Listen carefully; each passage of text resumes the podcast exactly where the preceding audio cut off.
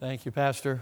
It's a delight to be here. It's so exciting to see what God's doing, and I know He wants to do more. It's always great to be here at Canaan Baptist Church. Hard to believe that we're looking now at two years. It's been two years just with COVID and everything. It's great to be back. I know your pastor was gracious to be uh, uh, one of the first meetings we had back after that first lockdown, and it's certainly wonderful to see what God's doing here, seeing a full house, and I know God has something for us. And we certainly are uh, going to encourage you just to be praying. I know already there has been a lot of prayer, and I'm certainly encouraged by it. If you think, by the way, six days is a long meeting, I remember about 15 years ago, maybe your pastor will remember this, we got word out of the country of Burma that up in the Chin Hills there was a revival going on.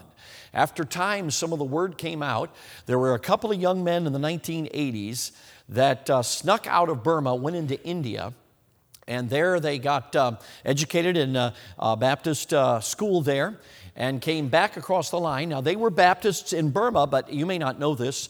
Uh, but the Northern Baptist Convention went liberal, and that's who had influence there in Burma as a result of Adoniram Judson, who was a Baptist, and uh, they went liberal, theologically liberal, which means they lost their faith. And so these guys went across the border, went to an, uh, a, a, very uh, independent Baptist seminary that was just on fire. They brought the fire back, and they got kicked out of their Baptist churches because they were liberal, kicked out. And uh, that was in 1980s.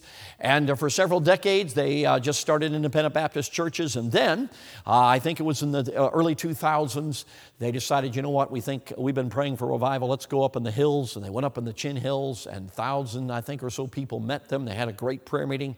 Came down. They couldn't preach from the churches, but they got um, they preached outside the churches, and I think thousands of people gathered, and revival broke out in the Chin Hills. And when we got word of it, what happened was every morning the men would people get up at five o'clock. They'd go to prayer meeting, I think from six to seven or whatever. Then they'd go to work, work all day. Then they'd go to revival meetings. Now don't miss this.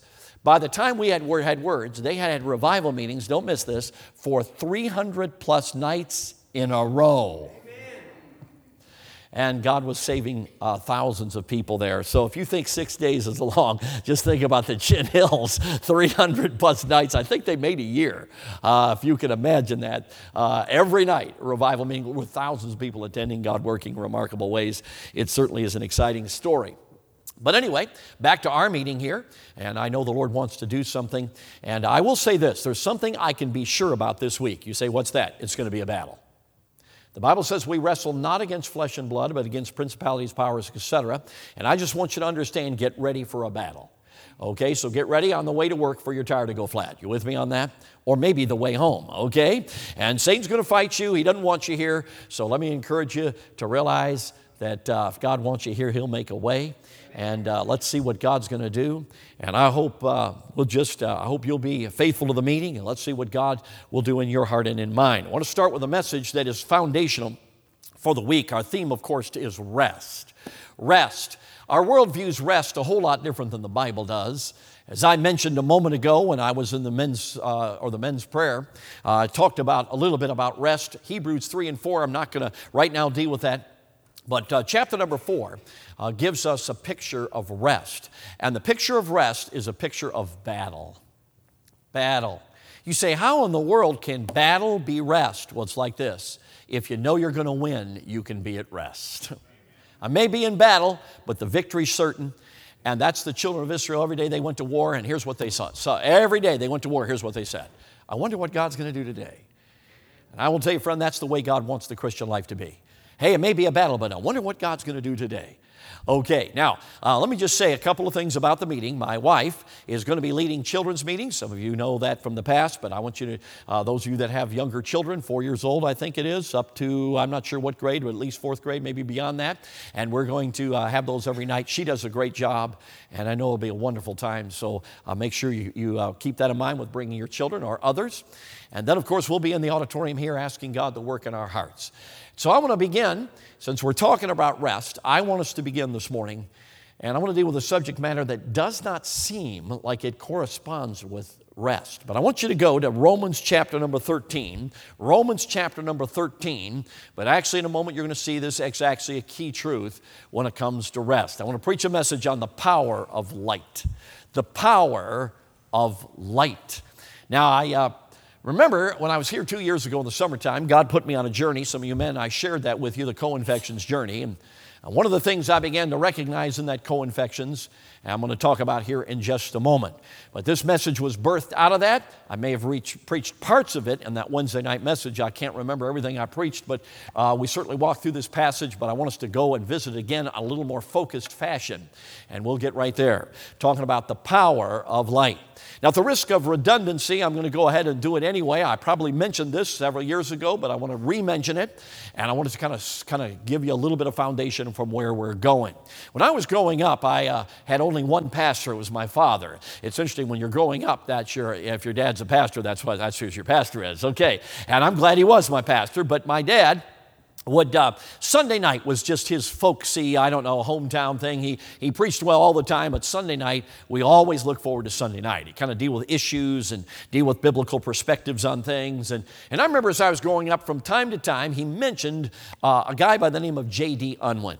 And, and he also mentioned the work that he had produced called Sex and Culture. And I remember him, he mentioned it. I don't remember a lot about it. I was young. I didn't remember assimilating everything about it. But I remember, I remember being in, intrigued by some of the comments he made. And several years ago, I decided, you know what, I'm going to I'm do a little research on that guy.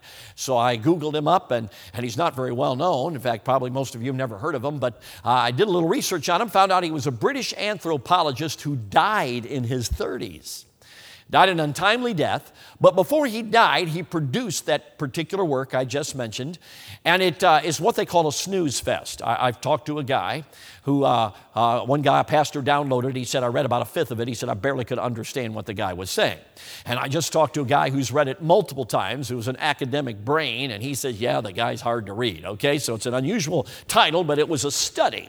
And in the study, he was studying this. The premise, I believe, as he came to it was this if you loosen sexual morality, a culture, culture would flourish. But when he studied that, came to it, he came to the exact opposite conclusion that if you loosen sexual morality, culture disintegrates. Now, J.D. Unwin was not a believer. As I understand, he was either an agnostic or an atheist. He had no Bible foundation. He was just a, a, sociologist, an anthropologist studying, okay, these things. And so he studied 86 cultures and he wanted to find out in these 86 cultures if they loosened sexual morality, what happened. And he found every single time they loosened sexual morality, within three generations, the society ceased or the culture ceased to exist. He said in most cases it was militarily overthrown. He said in some cases it was just amalgamated in by a stronger culture. He said now culture would flourish if there was sexual morality, it would flourish. And uh, he pointed out there was a delayed reaction. Now, uh, he said often uh, if, a pers- if the culture began to pursue uh, sexual immorality and loosen cultural morality, he said it would be about a, a, a, a full generation before the culture would begin to feel its effects. Because the older people in that culture would kind of put the lid on it, and it looks like they're having their cake and eating it too. But he pointed out, very interesting, that the very first thing that happens in order for a culture to decline is this when they no longer require prenuptial chastity. I'm using his words. Prenuptial chastity. I love the Victorian English, I really do. You say, what in the world's prenuptial chastity? Okay, it's pre-marriage. Uh, there not be any, any kind of sexual activity. The Bible would call that fornication. It would be uh, a, a, young couple keeping themselves pure, marrying, be faithful to their marriage partner, and that would, uh, that would be when culture requires that, it uh, flourishes. But when culture no longer requires that, according to Unwin, it begins the unraveling of that culture. Now, isn't that interesting? So uh, now remember that uh, we all know that moral failure has been occurring in every culture. In fact, I remember reading the book 1776 by David McCullough. Anybody ever read that secular biography? 1776. It's very interesting that when the Continental Army was uh, uh, occupying a certain town, I, I, can't think it was New York, but I could be wrong about that. Uh, uh the historian David McCullough pointed out that many of the soldiers were visiting brothels and, and uh, prostitutes, and it was a very tragic thing. Now, we, so we know that moral failure has been happening in all, all the time, but the difference was in that time it was not accepted by culture at large. Even my mother, who graduated in 19, early 1940s, was known as the only virgin left in her senior class, or maybe her and one other.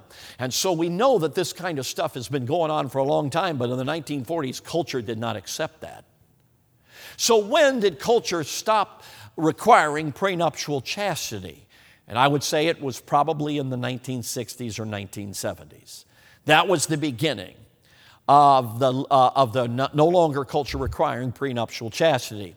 Now, let me just simply say, I think we would call it the, they call it the sexual revolution, or I've heard it this, the free love of the 60s. I want everybody to understand something. The free love of the 60s was not free and it was not love.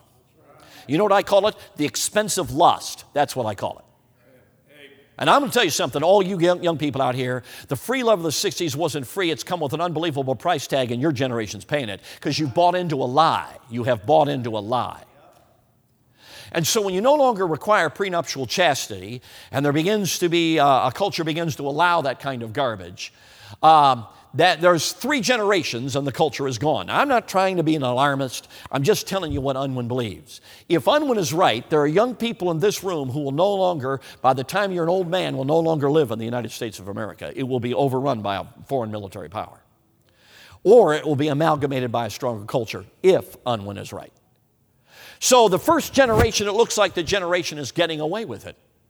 They still have cultural, they still have financial flourishing. Culture continues to flourish. Looks like everything's fine. What's the big deal? But they said, he points out, Unwin points out, in the second generation, there are three things that show that culture is being destroyed. Would you like to know what this unsaved, atheistic, agnostic um, anthropologist says are the three indications in the second generation that it is falling apart? Because you're not going to like it. You're not going to sleep tonight. Number one, now please understand, I'm just giving you what Unwin says monogamy declines. Do you know what monogamy is? Do you know what the word mono means? Anybody know? Just shout it out. I know it's Sunday morning. What does it mean? One. One. Monogamy is when a man is faithful to his wife. In other words, monogamy would be a couple gets married, they're faith, they, they are, they are uh, sexually pure before they get married. They marry, they're faithful to each other till death parts them. That's monogamy. Now, there's two things that contribute to monogamy not occurring number one, adultery, and number two, divorce. Okay, I'm not trying to make a statement theologically on divorce, I'm just talking to you about Unwin right now. Okay, so uh, I want to ask you a question. Do you think monogamy is declining in 2022? Yeah, well, it sounds like, uh, sounds like Un- Unwin's right on that one. Number two he says that deism declines. Now, when he's talking about deism, he's not talking about Thomas Jefferson deism. He's talking about belief in God or religion. It was recently the survey that is taken on a regular basis that, that, whoever takes the survey found for the first time in the history of taking that survey, the nones, you know who the nones are? People who claim no religious affiliation. The nones now outnumber those who do claim religious affiliation for the first time. So I can say religion is declining. Number three, this one's going to really get you. And I'm not trying to be, I'm not trying to make a political statement. I'm just telling you what Unwin. If you don't like it, just blame Unwin for the moment. Okay, but here it is. Number three, rationalism declines.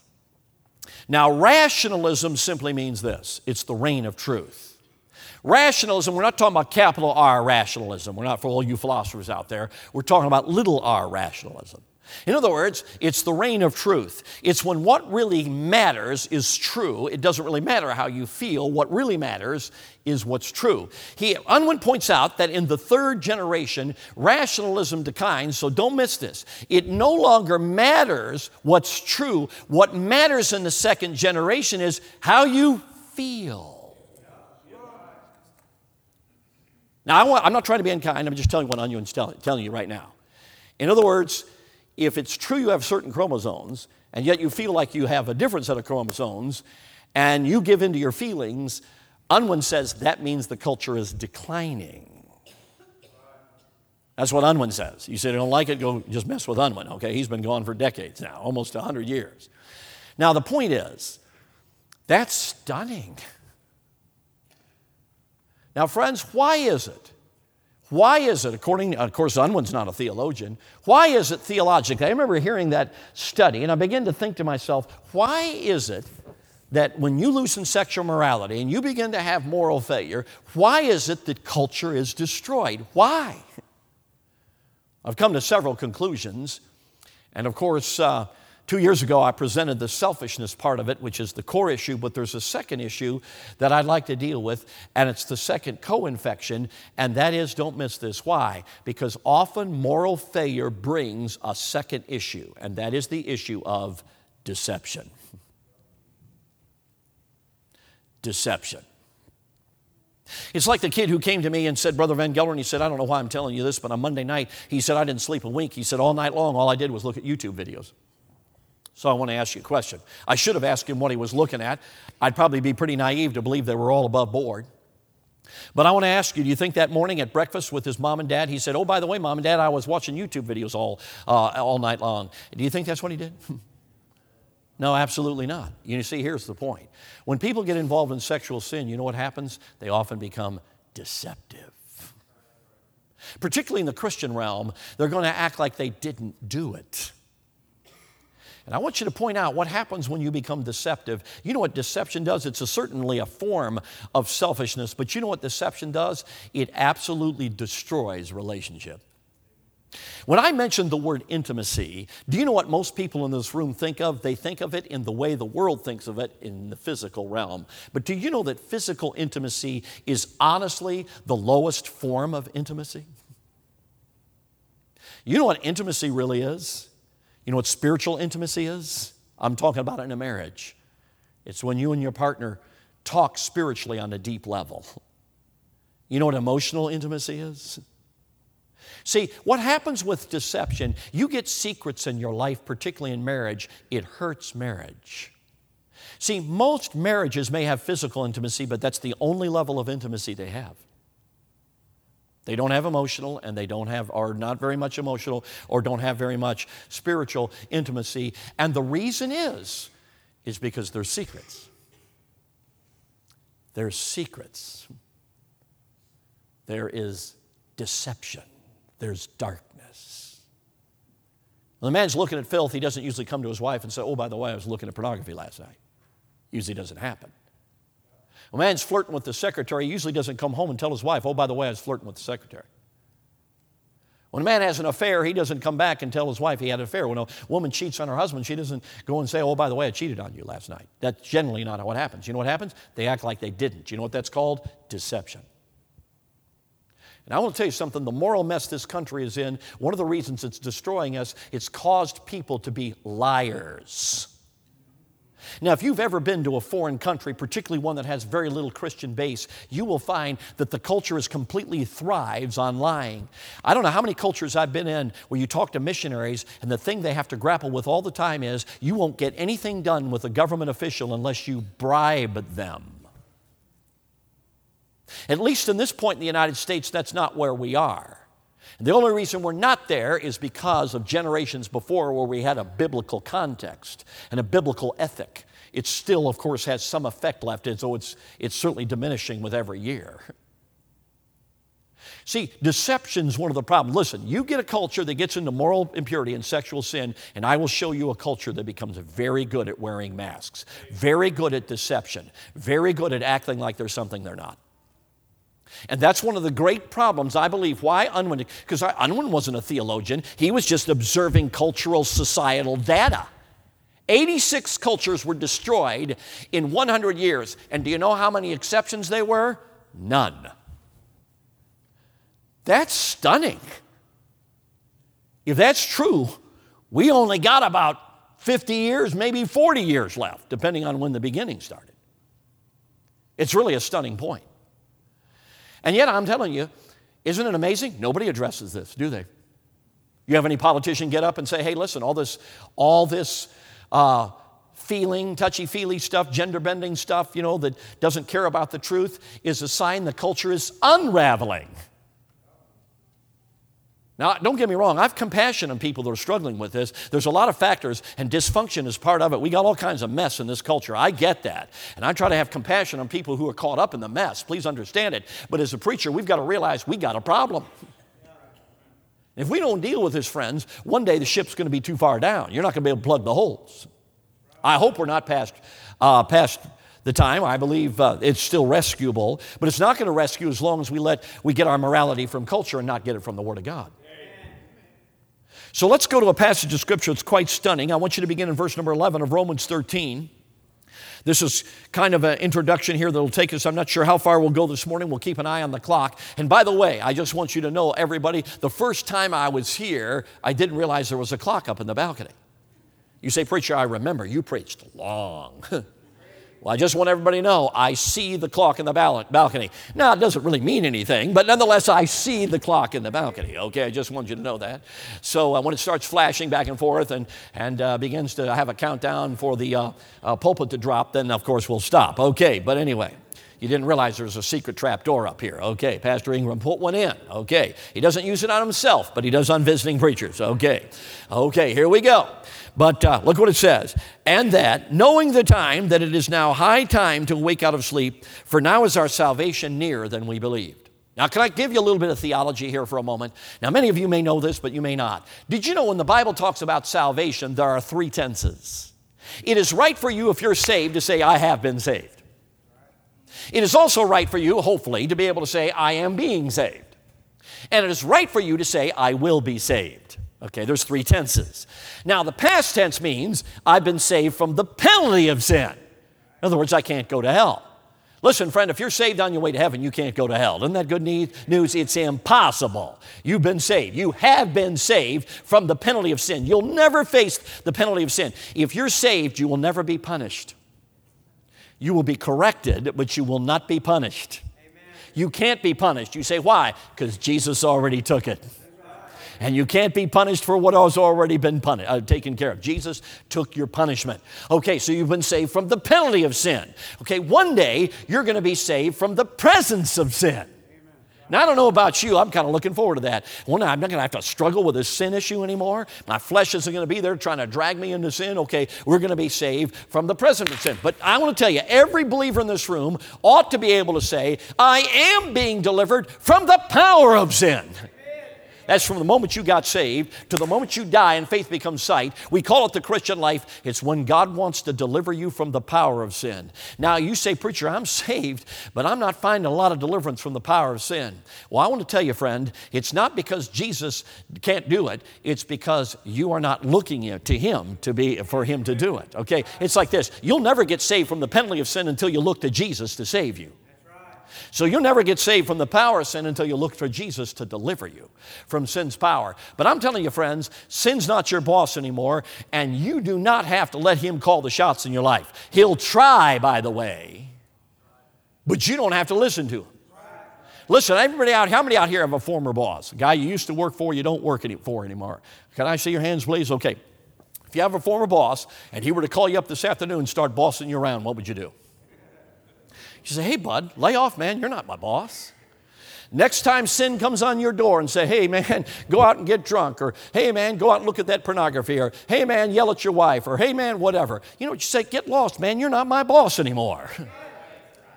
See why? You're being, Jesus wants to deliver you from the power of sin. You got a new boss. And I want to tell you some friend, your, your boss is Jesus Christ. He's not only tells you what to do, he enables you to do it.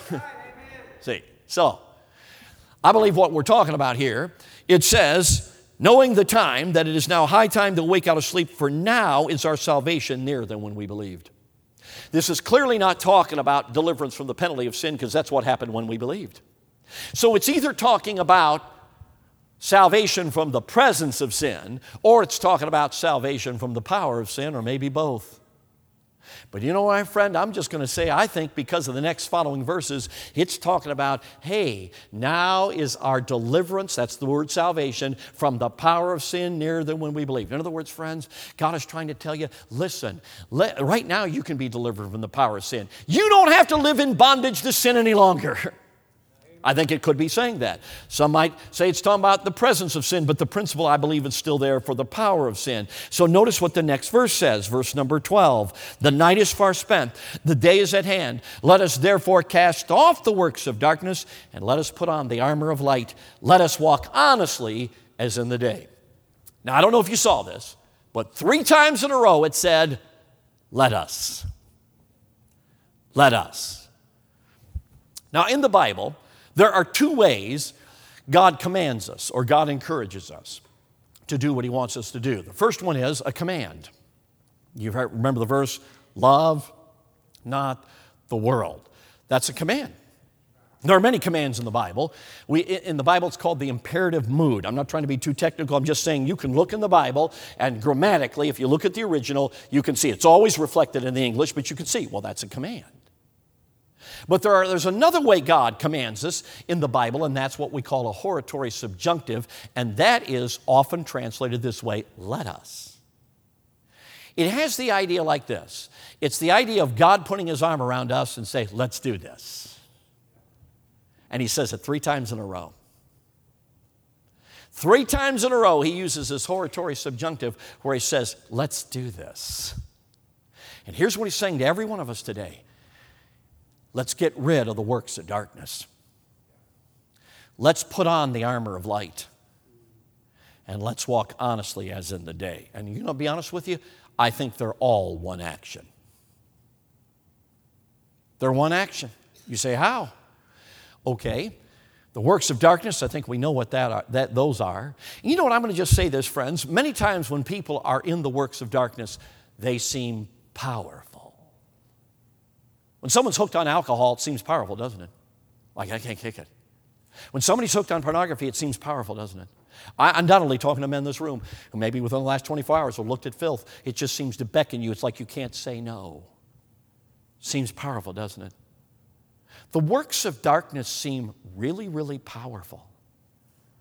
So I remember hearing the testimony of a preacher who, who uh, left his wife and had an affair and, of course, had to leave the ministry. And, and he said uh, to someone who repeated I thought was very interesting, he said, It seemed like I, I, was powerless to resist. Now, in a moment, you'll understand that it was, there was a way out. But you know, that sometimes doesn't it seem like the works of darkness are so powerful, like I can't resist it? So the works of darkness can sometimes seem extremely powerful. But I want to tell you something that's a lie. It's a lie. Satan wants you to think they're powerful. He wants you to think you can't get him out. He wants you to think you're stuck till you die. That's what he wants you to think. Now, let's use the analogy between darkness and light. Many times when we think of darkness and light, do you know what we think of? Equivalents. They are opposites, aren't they? Darkness and light, they're opposites, but they're not equivalents. You say, what do you mean? Darkness is wimpy, and light is powerful. You know how powerful light is? Do you know in this auditorium right now? It'd be impossible while these lights are on and while the sun's coming through those windows, it'd be impossible for darkness to invade this room. It's like this if this was nighttime, 12 midnight, and the lights were off, and I came into this auditorium, I could invade darkness with light. You ever heard of a flash light? I could turn it on, there'd be a beam of light through the auditorium. But you know, right now, if I had a little mechanism up here and I turned it on, called a flash dark. Say, there is no such thing as a flash dark. You're exactly right. I can't turn on a mechanism and have a beam of darkness, could I? You know why? Because light's too powerful. And I want to tell you something right now. What God's trying to tell everybody in this room your works of darkness are no match for the light. Here's what you need to do turn on the light. You put on the armor of light. You say, Preacher, how do you get rid of the works of darkness? How do you put on this armor of light? Yeah, I get that. I see that. Darkness seems so powerful when you're in it, but it's really not. Light's powerful. Darkness always yields to light. And light does not yield to darkness. You cannot invade light with darkness. While the light's shining, you cannot do it. The only way to do it is to turn off the light. But light in and of itself is powerful. See, well, preacher, how do you do that? How do you do that? Well, look at the next one. That's why I think these, these, these three go together. Uh, put off the works of darkness, Put on the armor of light, and then what does it say? Let us walk. Here is the key word honestly. Is in the day. Have you ever noticed that we're always shocked when a crime is committed in broad daylight? Have you ever heard of that? Why? Because everybody can see it happen. Have you ever noticed that there aren't windows in bars? There aren't windows in brothels? Sin loves darkness. Why? Because the daytime exposes it. There's something about sinning in broad daylight that unnerves most people. Do you know what happens when you're in the daytime? Everything can be seen. You know how it is. Maybe some of you teenagers are going to, um, to school and it was some crazy dress up day, you know, and you're, you usually don't stop at my McDonald's in your crazy dress up unless you're an extrovert and just like all the attention. You know why? Because everybody can see. I mean, there's no hiding what you got on. Like, man, what's, what's going on? That's crazy. Okay, you know what I'm, uh, the, that's what the day does. It exposes everything. There's no, it's just out there. And the Bible says, let us walk honestly as in the day. Daylight is you got to be honest. That's what, what I'm wearing, I'm wearing. I mean, you, it makes, you can be in a 60s or 70s attire, but in the daytime, you can't hide it. Everybody sees the bell bottoms. They see uh, plaid pants. You know what I'm saying? They see that it's out, out of style. So that's what the daytime does. It exposes. Friends, the whole point of this message is to come to this. The light, the key to light is honesty. Now, if it's telling us to walk honestly as in the day, it's pointing out there are certain things we could talk about. For instance, the Word of God is light. Jesus Christ says, I am the light of the world, but he also said this Ye are the light of the world. Every one of you out there, you're the light of the world. So, God gives us those three sources of light, but here he's clearly giving us an exhortation. I want you to walk honestly as in the day. Now, the stunning part about that verse, and we see it up here on both screens, it gives us three duets of darkness. Now, I'm going to say this what God is telling us is this you need to appropriately get honest if you're involved in any of these three categories. That you'll never get out of these things until you get appropriately honest. You say, Preacher, what do you mean appropriately honest? Well, I will say this God will show you who you need to get honest with. And there may be a whole lot more people than you realize. But the thing is, when you're ready, you say, I'm done with the darkness, you're willing to be honest to anybody. Okay, notice the first one. It says, not in rioting and drunkenness. The word rioting there is talking about parades they would have back in those days in honor of the goddess or the god of wine, a guy by the name of Bacchus. And they would have these drunken riots that would go through the city.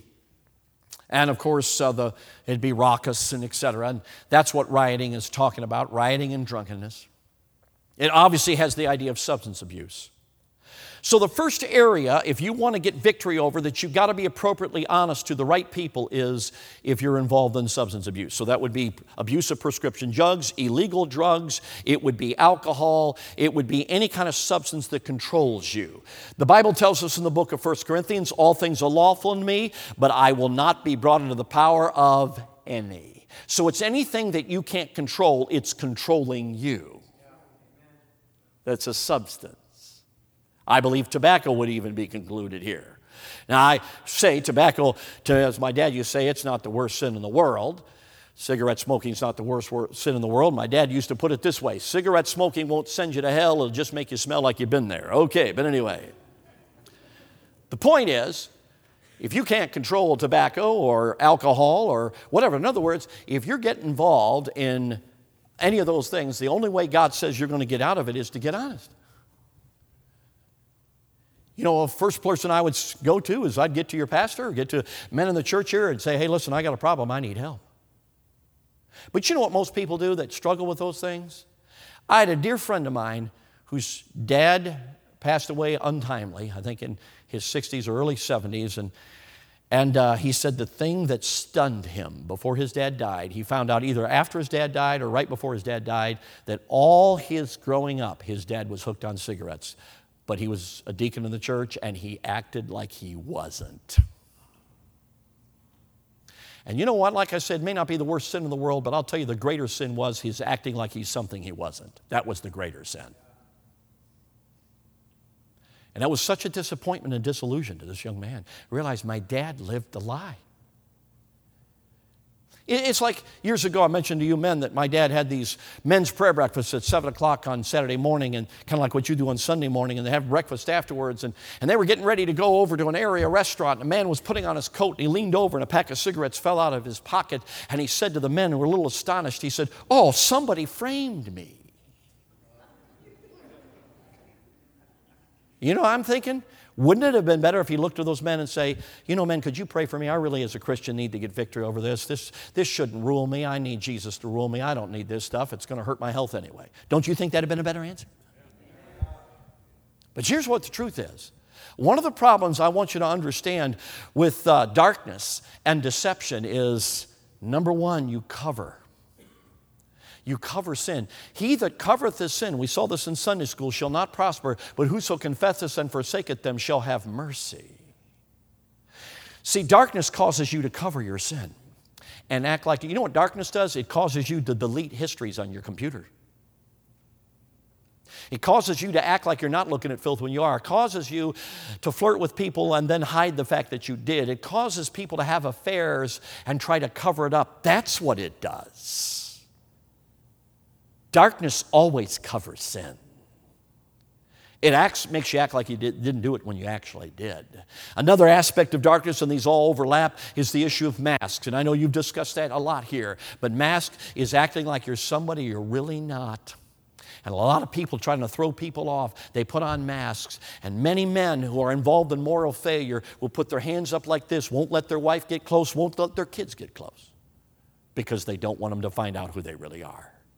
In fact, some of the men who've worked with men coming out of this, and some of you know this, that when a man finally gets right about looking at filth or having moral failure in his life, he needs to gather his children and in an age appropriate manner tell them the reason you could not get close to me was not your fault, it was mine. Because many young people blame themselves for the fact they couldn't get close to their parents when it was actually not their fault at all. That dad or that mom wouldn't let them get close. Why? Because they didn't want to get found out. Wearing masks. Not only that, how about this one? Blame. Many times a man will blame his wife for the fact he's looking at filth. Listen, sir, you look at filth, don't blame your wife. You made a sinful choice, and until you own up to that, you're never going to get out of that junk. You can shack it up, but it's your, it's your issue. It's not anybody else's. You can't blame your wife. I don't care how bad she is. It's no. Listen, there's not a sin on planet Earth that you and I can commit and blame somebody else for it. Can't do it. You can fantasize, think dirty thoughts, but I'm telling you, friends, you can't blame your wife for it. You just can't do it. And blame, you know what it is? Blame is darkness. Blame is not taking responsibility. Blame is trying to act like I'm really not, it's not the problem. It's not my fault. See, that's where darkness comes from. The first area you got to be honest with is obviously substance abuse. The sec- these, this is just the Bible. I'm not preaching my opinion. Do you, you, get that? Some of you say, Preacher, I'm not coming back to hear you preach. Well, I'm telling you, friends, it's like old Oliver Greene said, I'm going to shove one do- go- dose of gospel down your throat while I've got you here. I thought that was what the old radio preacher used to say. But anyway, uh, I'm just preaching the Word of God. In fact, it was like uh, old Oliver Greene, the, uh, the, same radio preacher, said, um, he said, I just dialed the number. Uh, you, you, if it's your, if the phone's ringing, answer it. Okay, but anyway, so there it is. Not in writing and drunkenness. Number two, it says not in chambering and wantonness. The second arena that God is telling us that we need to be honest about is sexual sins. You will never get out of your filth until you get honest with the right people. People, there are dear men in this room probably need to make a beeline to your pastor and say, Pastor, I don't care what it takes. I need to get out. I'm done with the filth. I'm done with looking at the junk. I'm done with it. And I'm just going to simply say, friends, of the many churches I've been in, this is one of the churches that is probably most well equipped to help you. They will help you. If you want out of moral filth, there are men here that will do everything they can to help you, but they can't help you if they don't know you want help. And the truth is, it's just saying, hey, listen, I got an issue. I got to deal with this. Listen, you're, you're into a secret relationship. You're flirting, man, is heading toward an affair. And you say, Preacher, I want out. You want out? You better get honest with the appropriate people. See, that's what the Bible is telling us here. You've got to walk honestly in these three arenas. There's got to be an honesty, not in chambering and wantonness. You say, what in the world's chambering and wantonness? I love those old English King James words. They are, those two words are so blunt, it would be a, a very difficult for me to give an appropriate word study uh, in this mixed audience this morning. That's how blunt they are. It's talking about all the junk, all the mess, all the moral filth, all the sexual garbage out there today are in those two words. Very good words.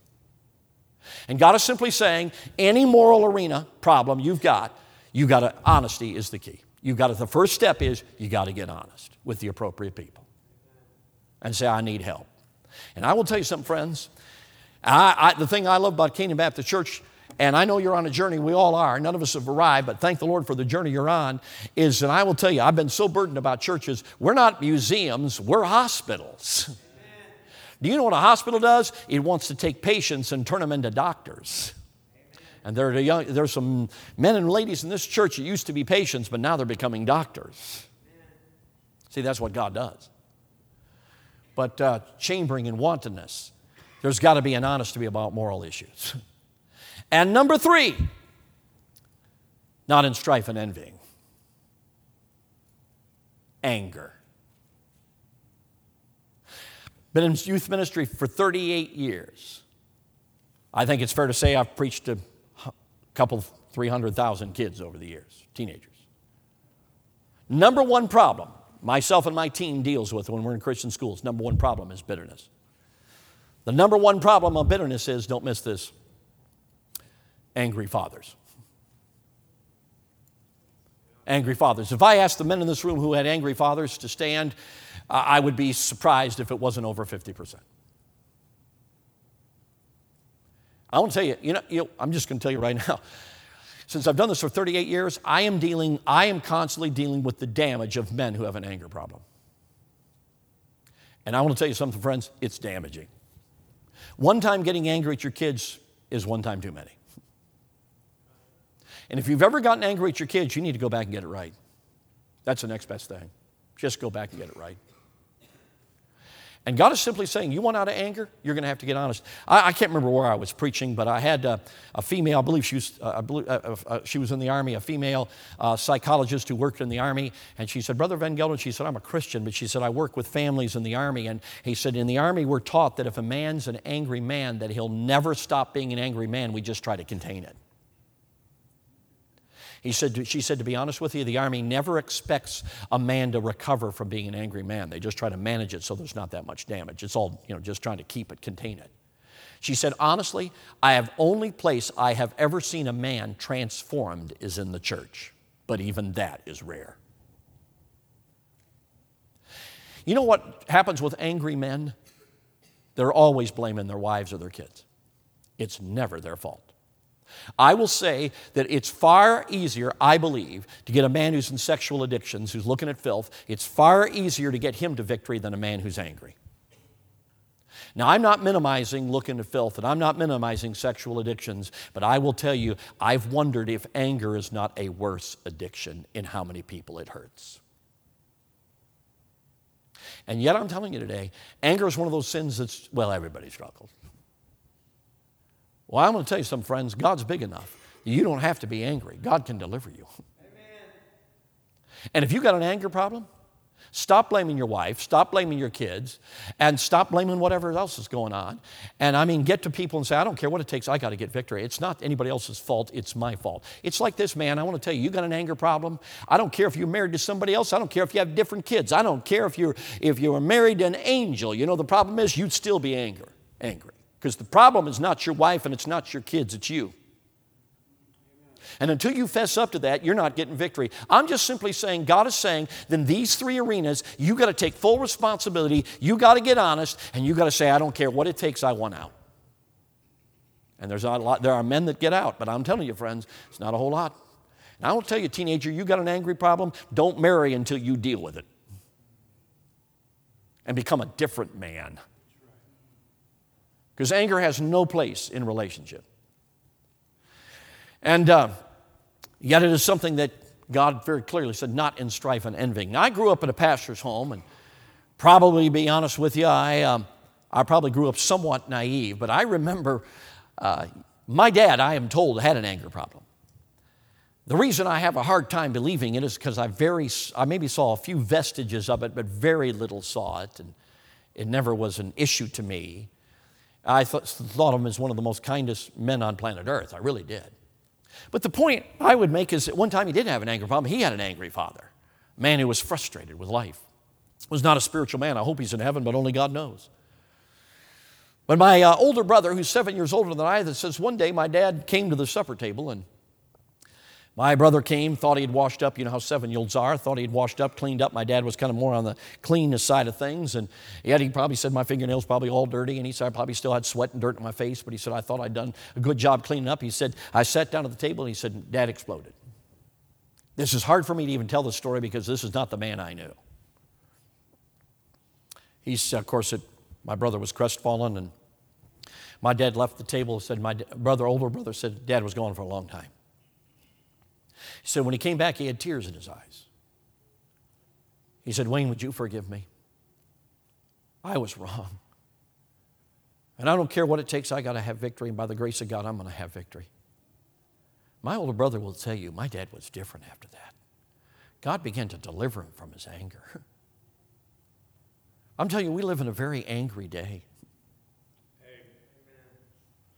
I, uh, I just encourage you, you know, let me just say this. And I, have said this before here, but I'm just going to say it again because I think it needs to be said.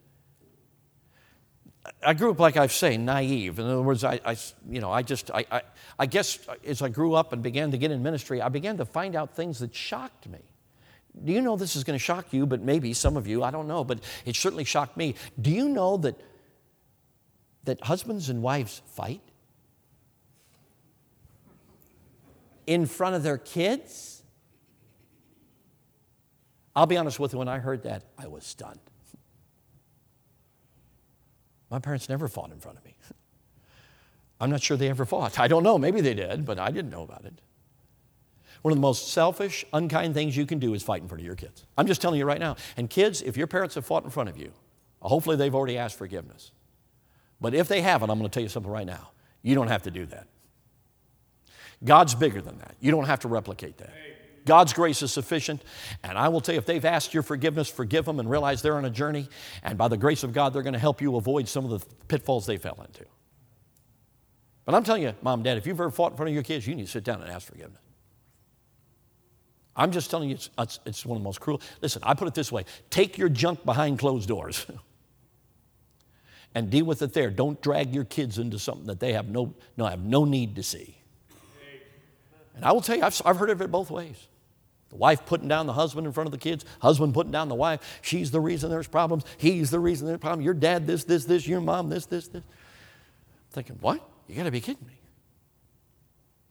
Now, if you've got an anger problem, I'm telling you right now, make a beeline to the leadership in this church. Say, I don't care what it takes. I'm going to be honest with you. You know what would happen this? It'd be really likely this morning as a result of a message that somebody come to the pastor and say, you know what? I do have a trouble. You know, I've got an addiction in this area. Maybe, uh, maybe I struggle every once in a while going to the bar, getting drunk, or, you know, maybe I'm struggling with tobacco. Uh, that would be far more likely to happen after this message. Or somebody to come and say, you know, I'm struggling with the internet. I'm looking at stuff I shouldn't look at. That'd be far more likely to happen than somebody coming to the pastor and say, I got an anger problem. That would be the least likely. Because angry people are proud, they're cocky, they blame everyone else, and they do not take responsibility. And I'm just telling you right now, whenever a man comes to the pastor, and it happened last week, hallelujah, glory to God, it was a miracle. The Red Sea parting was not a greater miracle. I'm telling you, friends, whenever a man comes to the pastor and says, I got an anger problem, I want to deal with it, I'm saying, hallelujah, glory to God, revival's already showed up because men are far more likely to deal with lust, far more likely to deal with uh, some addiction than they are to deal with their anger. Because anger becomes so innate that they blame everyone. In fact, all you that are going to do marriage counseling, if a guy's got an anger problem, don't deal with the wife's issues, as you know, because she's not perfect and certainly she may provoke him, but his anger is no excuse. I don't care what she does. See, that's the idea. You got to deal with his issue. And I'm banging you, angry man. You know, you'll never have revival until you realize I'm a, I got a sin problem. I'm going to deal with it. I don't care what it takes. But notice what the passage says. Let us walk honestly. Honestly. Now I'm going to conclude with this. I told the story partially to you men, but I want to kind of angle it in a little different. And uh, this is a very personal story. It's not easy to share, and I'll be done. Three years ago, my son in law, who was not my son in law at the time, came to me and said, I'd like to marry your daughter. He actually had his eye on her for seven years at that point. I mean, we had visited his church and revival meeting, And I don't know what happened, but something happened. I mean, he, uh, he and he, he really have never wavered. It was all about my oldest daughter. He was just on it. As a result of an issue in his life, and I appreciate his honesty, I had to turn him down. And honestly, for a few months, he didn't go back to that issue. It was a, a viewing issue, which he's very open about, viewing inappropriate materials on the internet. He did not go back to that issue, but he spiraled in trying to have victory. Didn't go back to it, but struggled. Long story, he got into um, some accountability, a daily accountability program, and he began to see victory he had never seen. In fact, I remember him sitting down with me and explaining. Of course, by that point, I had said to him, It's off. It just is off. And so I gave him no hope. And the reason is because I knew that he had to change for God, not for my daughter. He had to become a different man because God wanted him to be a different man. So, anyway, uh, about a year later, he came to me and I was just asking him how he's doing on his purity journey, and he had committed to honesty. So, I'm giving you a story. And he told me something that blew me away. Absolutely blew me away. As a result of being in this daily accountability, he said, Dr. Jim, and he was uh, at this point just giving glory to God. He said, I've had four months now where I've been tempted to think lustful thoughts, but I can honestly say I have not given in one time. You say, Preacher, that's impossible. Well, you're exactly right, but with, all th- with him, all things are possible. every day he was reporting on his thought life. Can you imagine every day having to report men to somebody, as I mentioned in Sunday school? What's your thought life like? Every day, if he had a failure in thinking lustful thoughts, he had to tell, appropriately tell his accountability group. Every 24 hours. Every 24 hours. As a result of that and some other truth that he had learned, he got into sustained victory, and I, I'll be honest with you, I was stunned by it. At that point, there was still no future regarding my daughter. But uh, in the fall of t- 2020, right after I was here in the summertime, uh, we had him travel with us, and as a result of COVID, we, we were out in California. We lost several meetings, as you can understand, out there in California. We lost several meetings, and we flew back to the Midwest and had a couple pastors. All God orchestrated this all and said, "Hey, if you if you get a week open, come to our place." So we were out in Ohio. We were doing a tent meeting because of the regulations in the area at the time. And, and uh, one night I, I said to my son in law, Ryan, I said, Ryan, would you be willing to give your testimony about uh, your failure and your recovery? He said, Absolutely. No hesitation.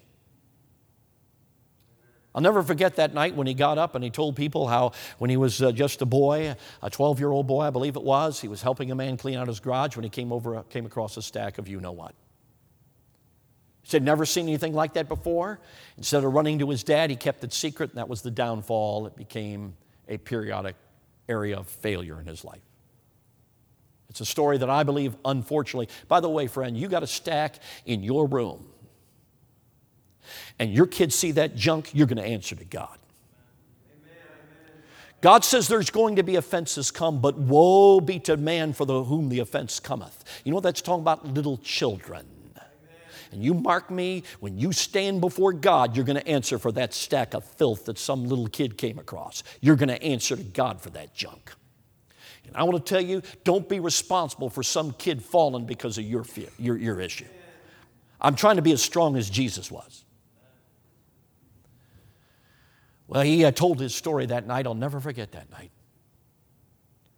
He told his story, told the recovery, told what God was doing in his life. And while he was giving that testimony, I don't know how to explain this, friends. God marched through the tent door.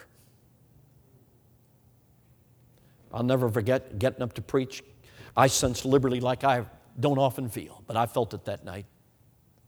I preached on that Romans 13 selfishness deal, preached through the passage, gave an invitation. You could have heard a pin drop. Only one person responded. It was the youth pastor.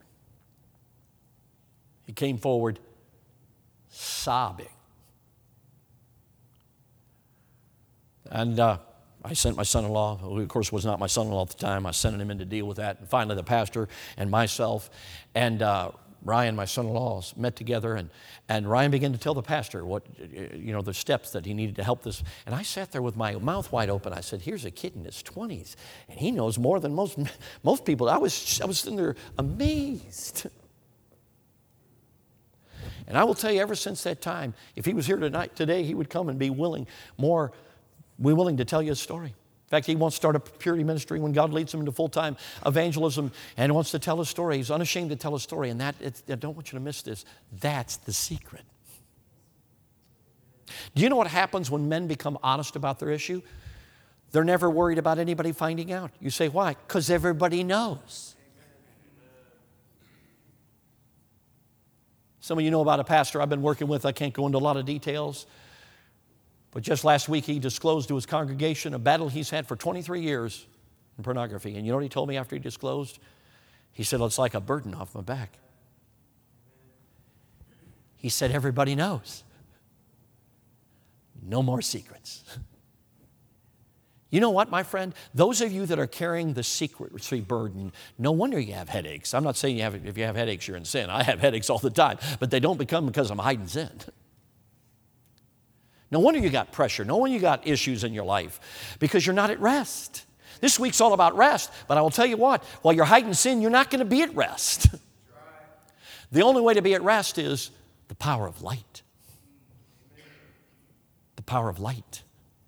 You know what the power of light is? Being appropriate, but saying, I'm going to get honest about this stuff. I want out. I and I will tell you, like I mentioned, the church, the church is the place you can get honest about it. Like I said, church is where you ought to be able to hurt out loud. This is the place, friends. This is the place of recovery. And I, I, I, almost would do it here this morning, but I, I'm not. But there are many men in this room who could stand to their feet right now and say, Yep, yeah, I'm honest. Not a person in this church who comes on a regular basis doesn't know my story. Because I'm no longer defined by my past failure, I'm defined, but defined by my present victory in Jesus Christ. Amen. And that's what it's all about, friend. But you'll never do it in darkness. It's the power of light. Can I ask every head bowed, please, and every eye closed?